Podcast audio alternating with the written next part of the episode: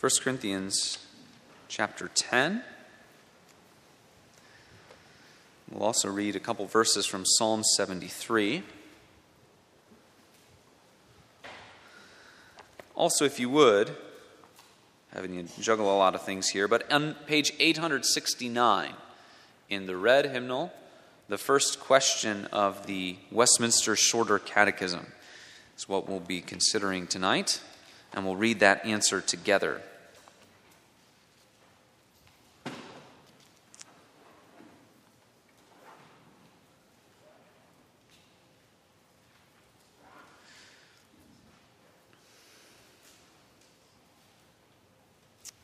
First Corinthians 10, verse 31.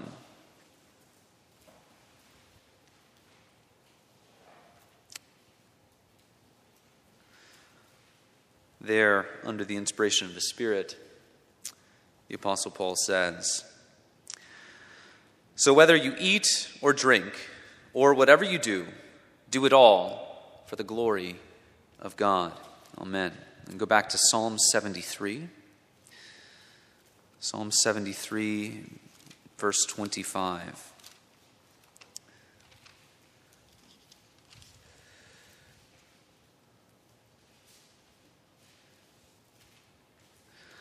Verses 25 and 26. Psalm 73. There, under the inspiration of the same Spirit, the psalmist says, Whom have I in heaven but you? And earth has nothing I desire besides you. My flesh and my heart may fail, but God is the strength of my heart and my portion forever. Amen. The grass withers and the flower fades, the word of the Lord endures forever. Amen. Question one the shorter catechism, back of our red hymnal. Let's read the answer together.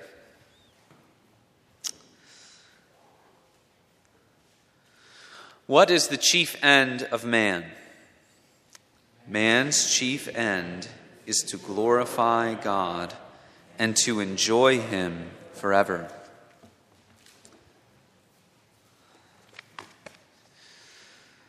Having just finished the Heidelberg Catechism, we're going to dive right in and see how it goes, considering the Westminster Shorter Catechism. And we discussed this as a council feel comfortable uh, going with this for now, and we'll, we'll kind of keep it an open conversation. Obviously, this is, is not a, a, catechism to which we officially subscribe as a church.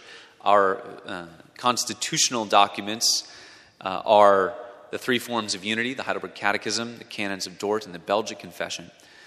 The Westminster Standards uh, gave shape to the church in churches in England and Scotland, uh, what became known as Presbyterianism.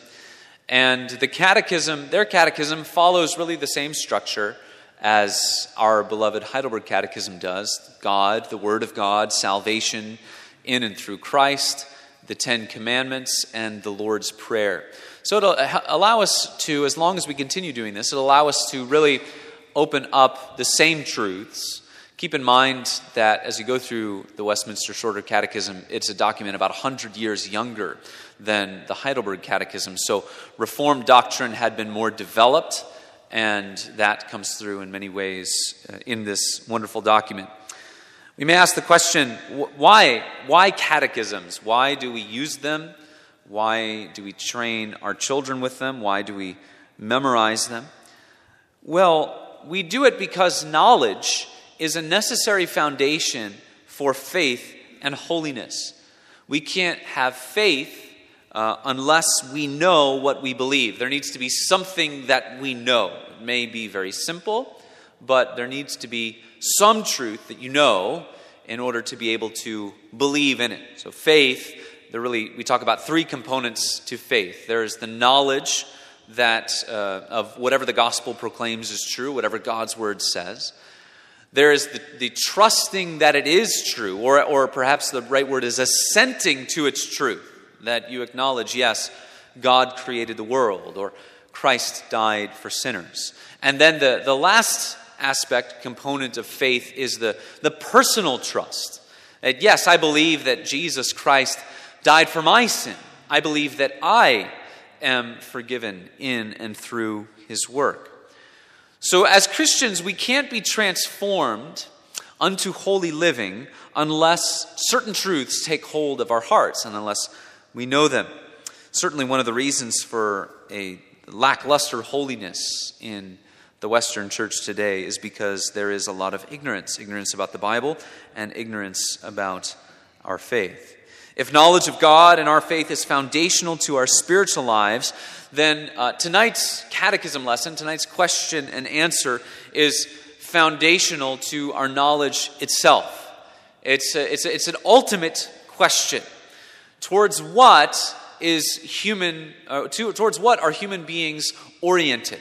What are they pointing towards? What is the, the purpose for which they were created? So it, it starts with a different question than our beloved Heidelberg Catechism. Heidelberg is wonderfully personal and pastoral.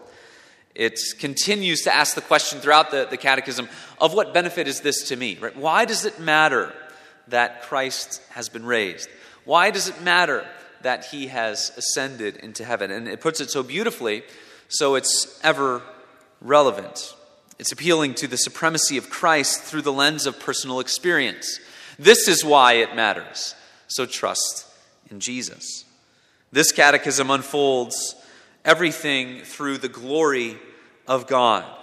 That is the ultimate purpose for which we were made.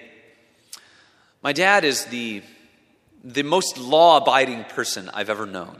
Uh, he broke fewer rules than, than anyone I've ever been around. And, and he is, uh, boy, I, you talk about a faithful man. If you can talk about a faithful human being, he's the kind of guy uh, that I think about. But he, if I may just say this, he, he had one particular weakness, and his weakness was cars. And uh, I'm not saying that he had tons of speeding tickets throughout his life, but he perhaps had a few. And uh, he is a big fan of American muscle cars built between 1960 and 1974. And that's, that's, that exhausts my knowledge of what he loves. That's basically all I know.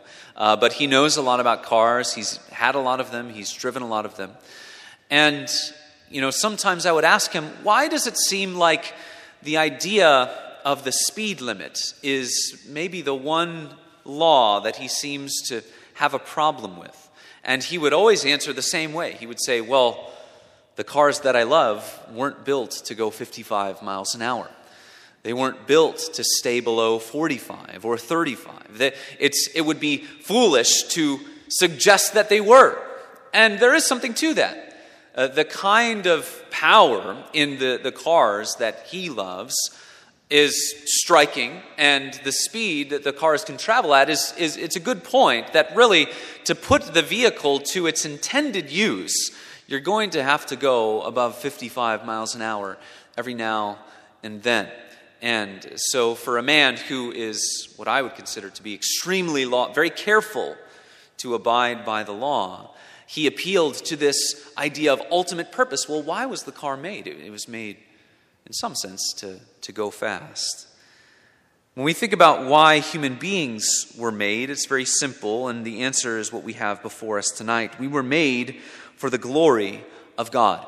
And unless we are living for the glory of God, unless that is what we are pointing towards, we are not living at all. We are not living in a true human way.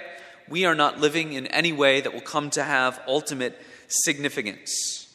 Unless you start out with the glory of God as your greatest and highest aim, you will not end up living life as God intended.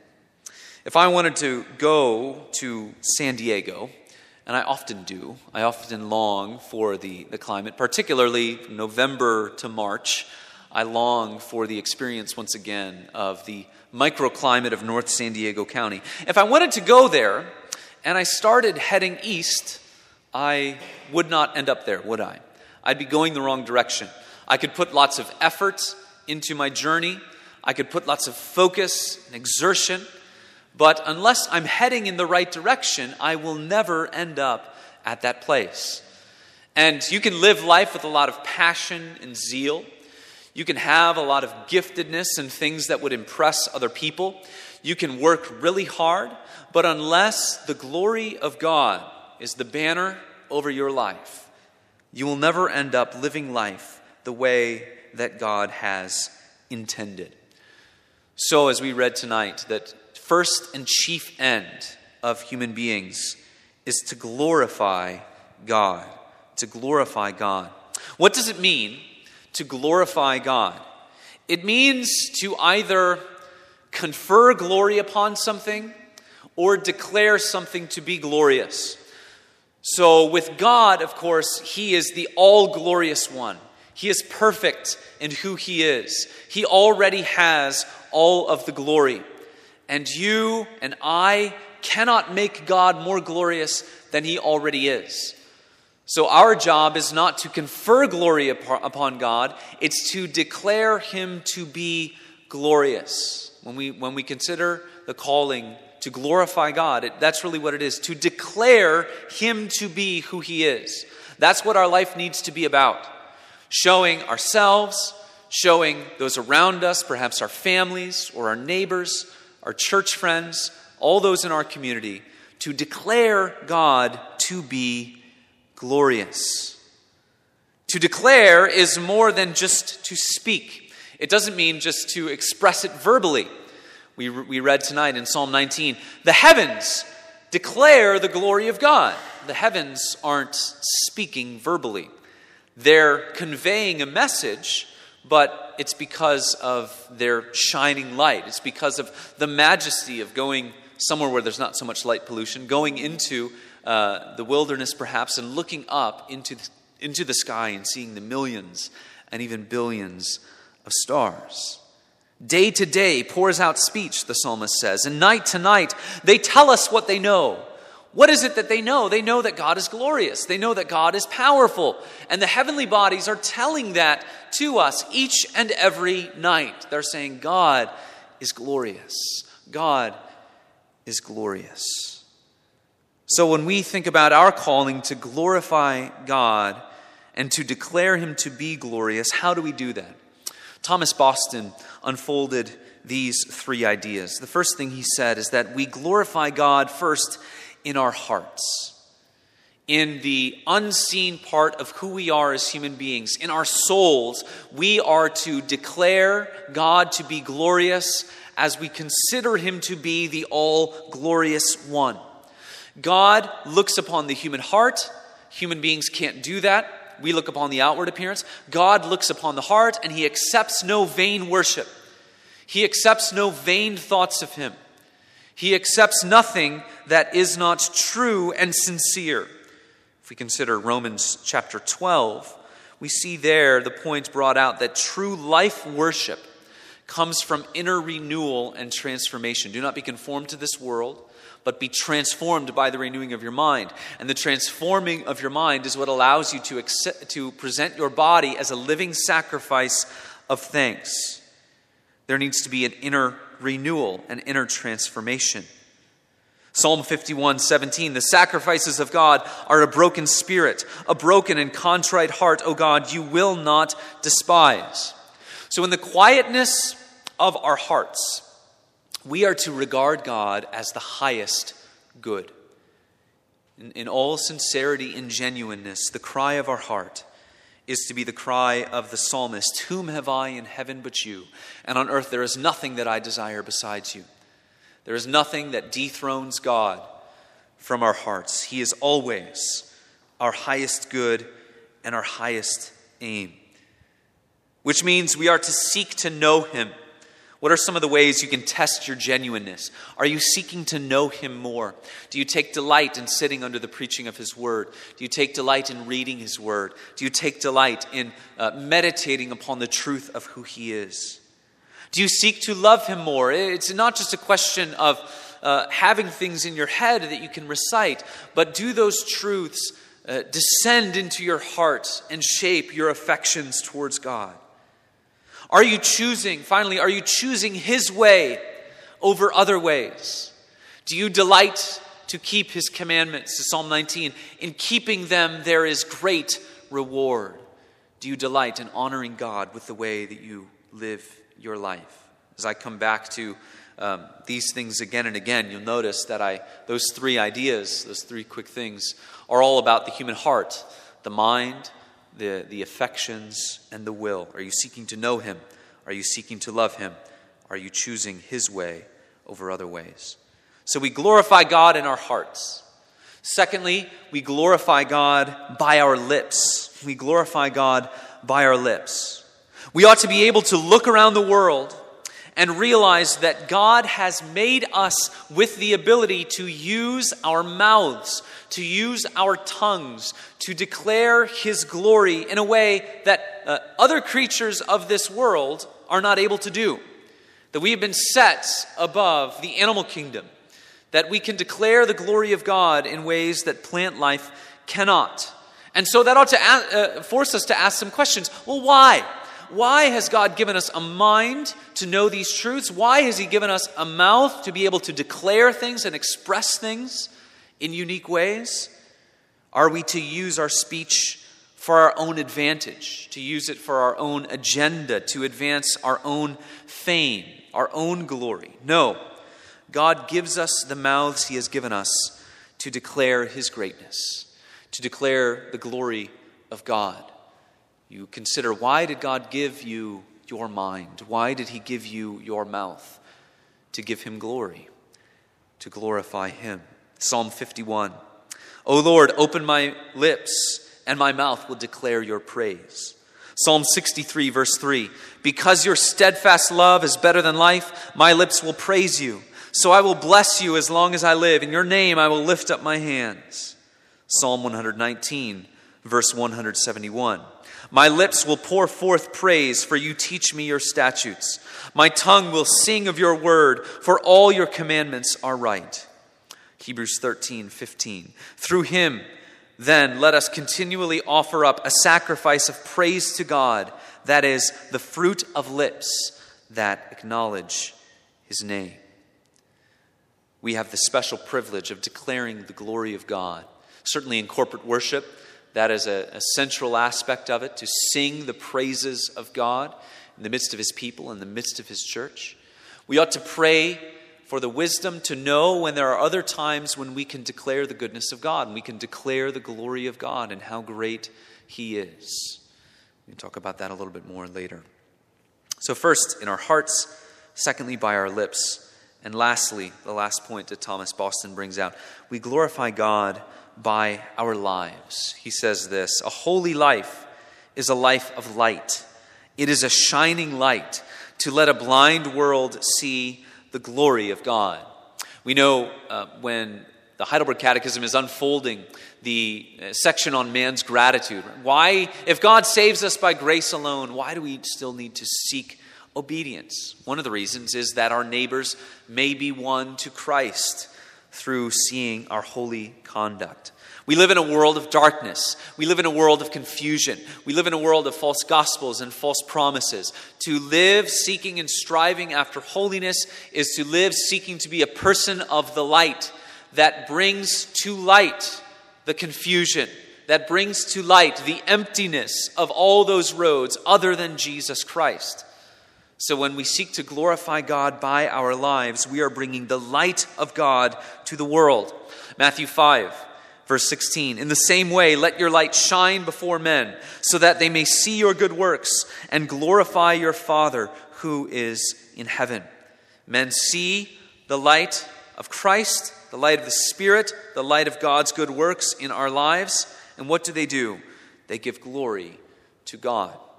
First Peter unfolds that even a bit more, where he says, Keep your conduct, conduct among the Gentiles honorable, so that when they speak against you as evildoers, they may see your good deeds and glorify God on the day of visitation.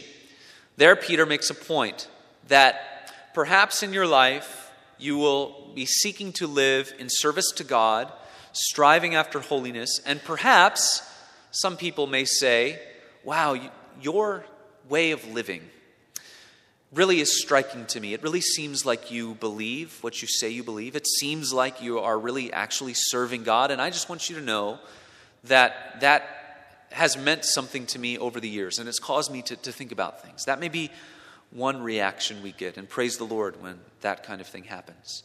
There may be those who see it and their, their reaction is opposite. Their heart is filled with bitterness and disdain for the people of God. They will say, That's, uh, that's no life that I would want to live. Who do they think they are?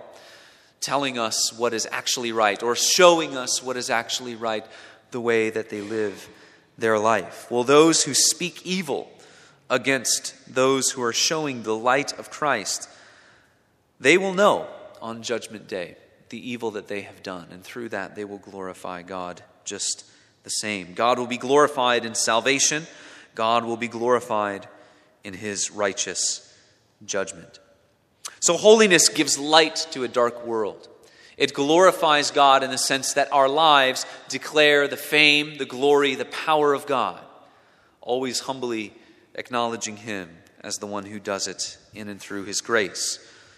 John Newton, he said something to the effect of, I am not what I ought to be, not what I hope to be, I'm not what I will be in another world, but indeed I am not what I used to be. And by the grace of God, I am what I am. That's, the, that, that's a, a heart's cry that glorifies God. He's made me something new, and He's making me something new, and it's all Him who does it. So, just as holiness gives light to a dark world, so sin darkens the glory of God. This is the danger of having the name of Christ, of having this general sense that you are living for the glory of God. If people know that about you, that you're a Christian, and that you are seeking to live for the glory of God, the danger is that your sin, all of a sudden, can become the cause of the blasphemy of others. People can blaspheme God, they can misunderstand God if they see a Christian acting in a way that is not consistent with God's word. So there are real opportunities here opportunities to fail and to disobey. We need to be aware of that as well. When we see a, a well ordered family uh, on this earth, and it usually will tell you something about the father, and tell you something about the parents. When we see well ordered Christian lives, it tells other people something about God the Father. We are the family of God, and we live the way that our Father tells us. Why should we aim for the glory of God in our lives? So, why is it something we should strive for? What's the point? Well, uh, firstly, because God is glorious. He is glorious. So, it's, it's true in that sense. But we also need to know that God has created us for His glory. That is the, the, the end of human beings. That's why we were created, to glorify God. Isaiah 43. God calls Israel the people whom I formed for myself, that they might declare my praise. We are grafted into that people. We inherit all of those promises. And so we know God has created us for himself that we might declare his praise. There have been many thinkers throughout the history of the church, uh, two in particular, who are very helpful on this point Augustine and Thomas Aquinas, who said, We are created as, as creatures who are oriented towards God from the beginning. We are pointed towards God. So, where is true selfhood found? We live in an age that's obsessed with the self, defining meaning and purpose for ourselves, finding what is meaningful to us, finding out what we think life really needs to be all about. And Augustine, so many centuries ago, said that true selfhood is found when we cease to give ourselves to created things, when we cease to find the answer in the earthly, and when we actually, in a sense, leave the self behind and go towards the one who made us for himself. It's that famous prayer of Augustine that I often say in various forms You have made us for yourself, and our hearts will not find rest until they rest in thee. That's the, the God shaped hole that many people have talked about throughout the history of the church. Augustine says in another prayer, O God, you are ever the same. Let me know myself and thee. In other words, Augustine is saying, if I know God, then I will be able to know myself. The only way that I can know myself is if I know God first. We live in a world that says you need to know yourself and then you work out all of the details around that. As biblical Christians, we say we need to know God first.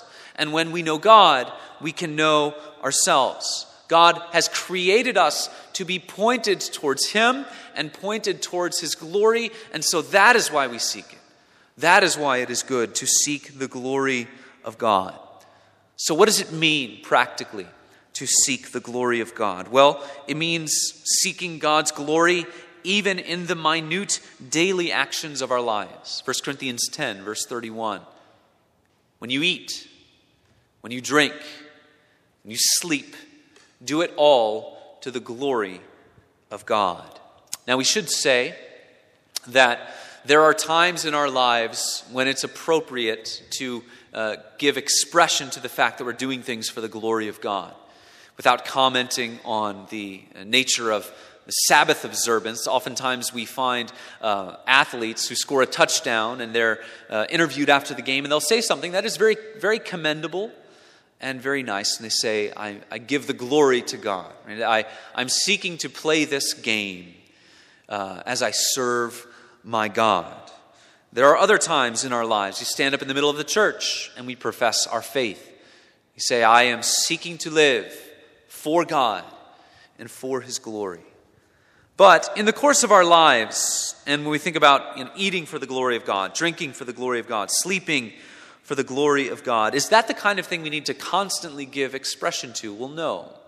We don't need to be constantly giving expression to that because that would never end. You can imagine a plumber. He goes into a home, a Christian plumber, and he says, I knocks on the door, Hi, I'm here to fix your sink for the glory of God. And then he goes to the sink and he kneels down before the sink and he opens the cabinet. I'm opening the cabinet for the glory of God. I'm, I'm grabbing my wrench for the glory of God. Mean, it's not the kind of thing we need to constantly give expression to.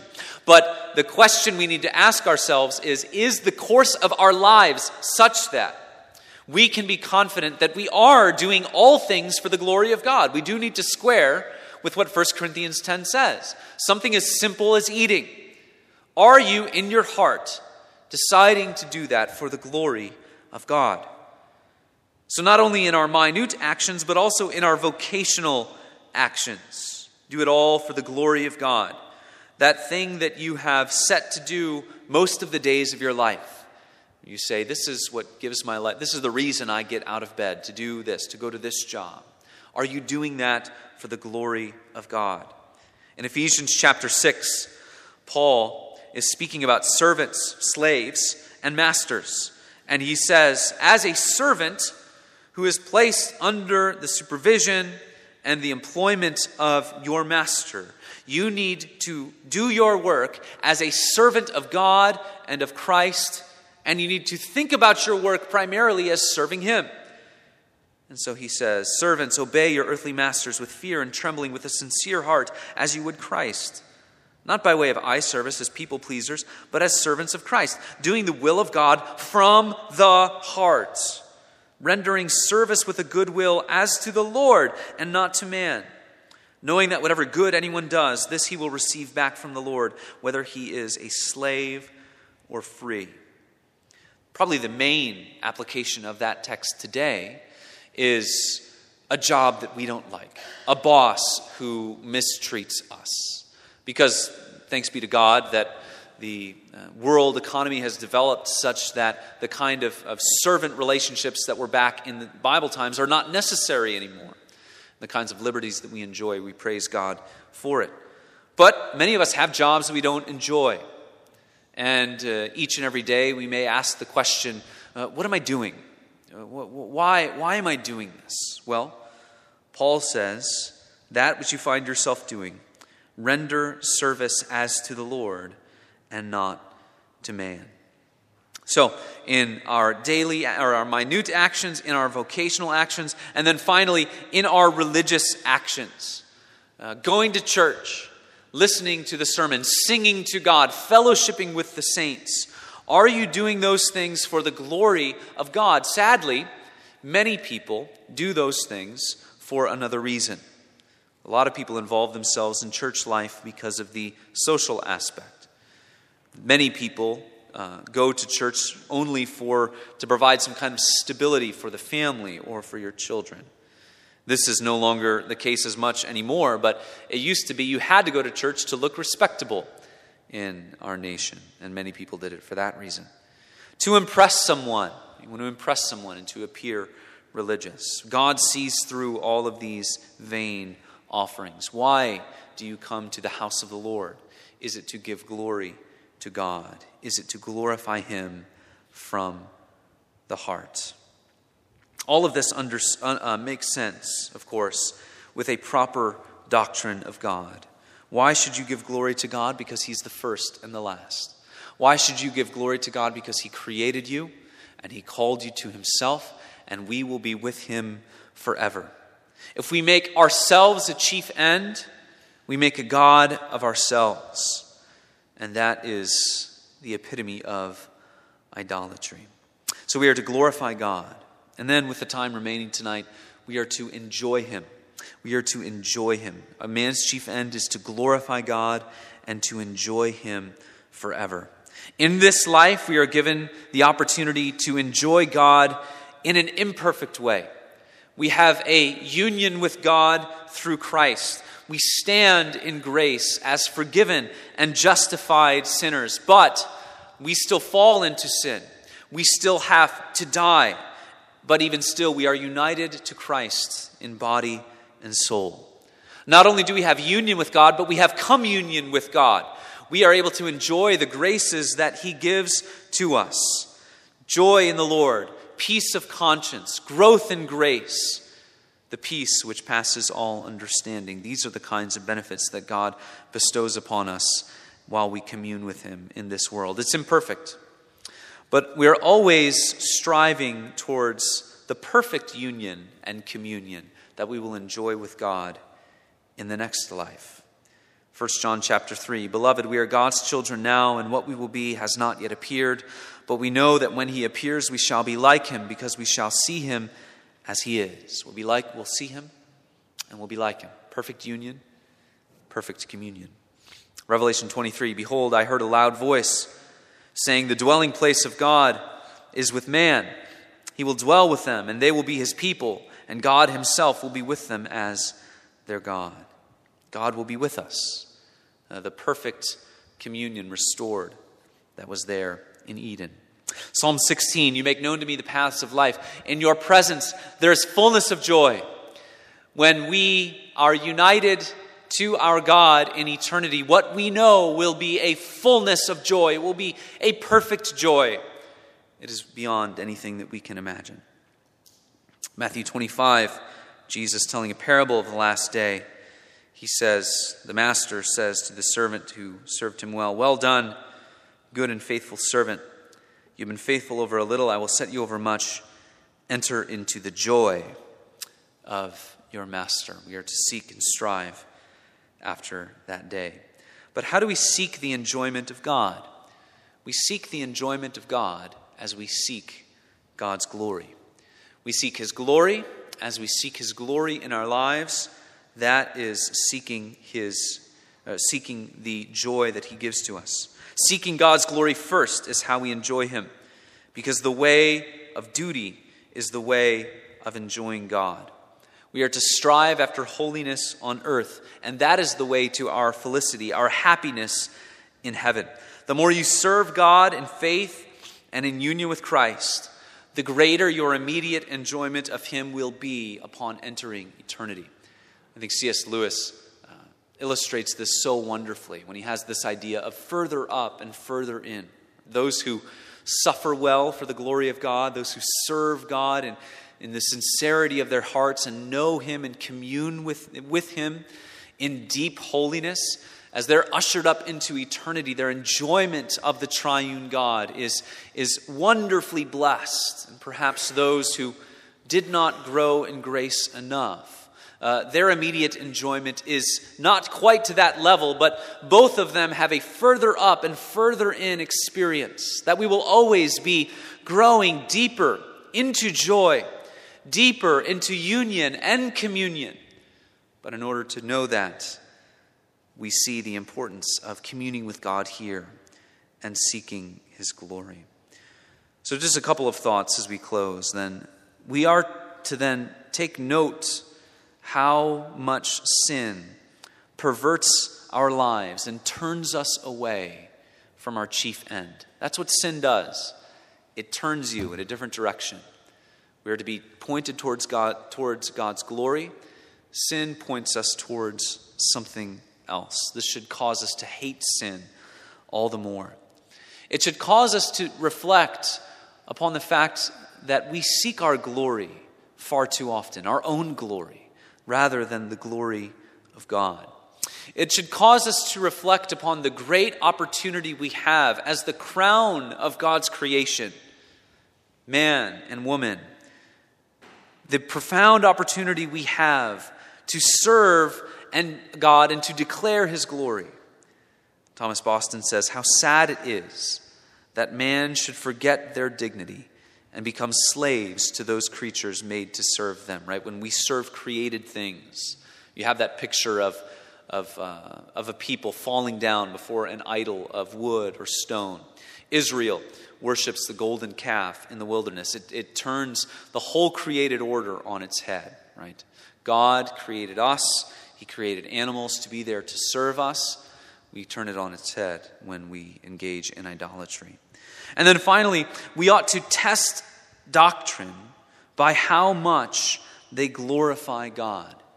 Does our doctrine give glory to God? Thankfully, we think of the doctrines of grace, for instance, in our uh, Reformed faith, that gives all of the glory to God in salvation. He chooses, He appoints, He calls, He renews, He purifies, He sanctifies, He glorifies. It's all Him from beginning to end. it's all to the glory of God. So one pastor puts it this way Let this then be your main and chief work to glorify God and to seek to enjoy Him, and hence see the absolute need of Christ and faith in Him. For there is no glorifying of the Father without the Son and no enjoying of God but through Jesus Christ. Amen. Let's pray. Heavenly Father, fit us for this task of your glory, that we would declare your glory in our hearts, with our lips, and with our lives. We praise you and we thank you. And we pray for your grace to do just that this week. In Jesus' name we pray. Amen.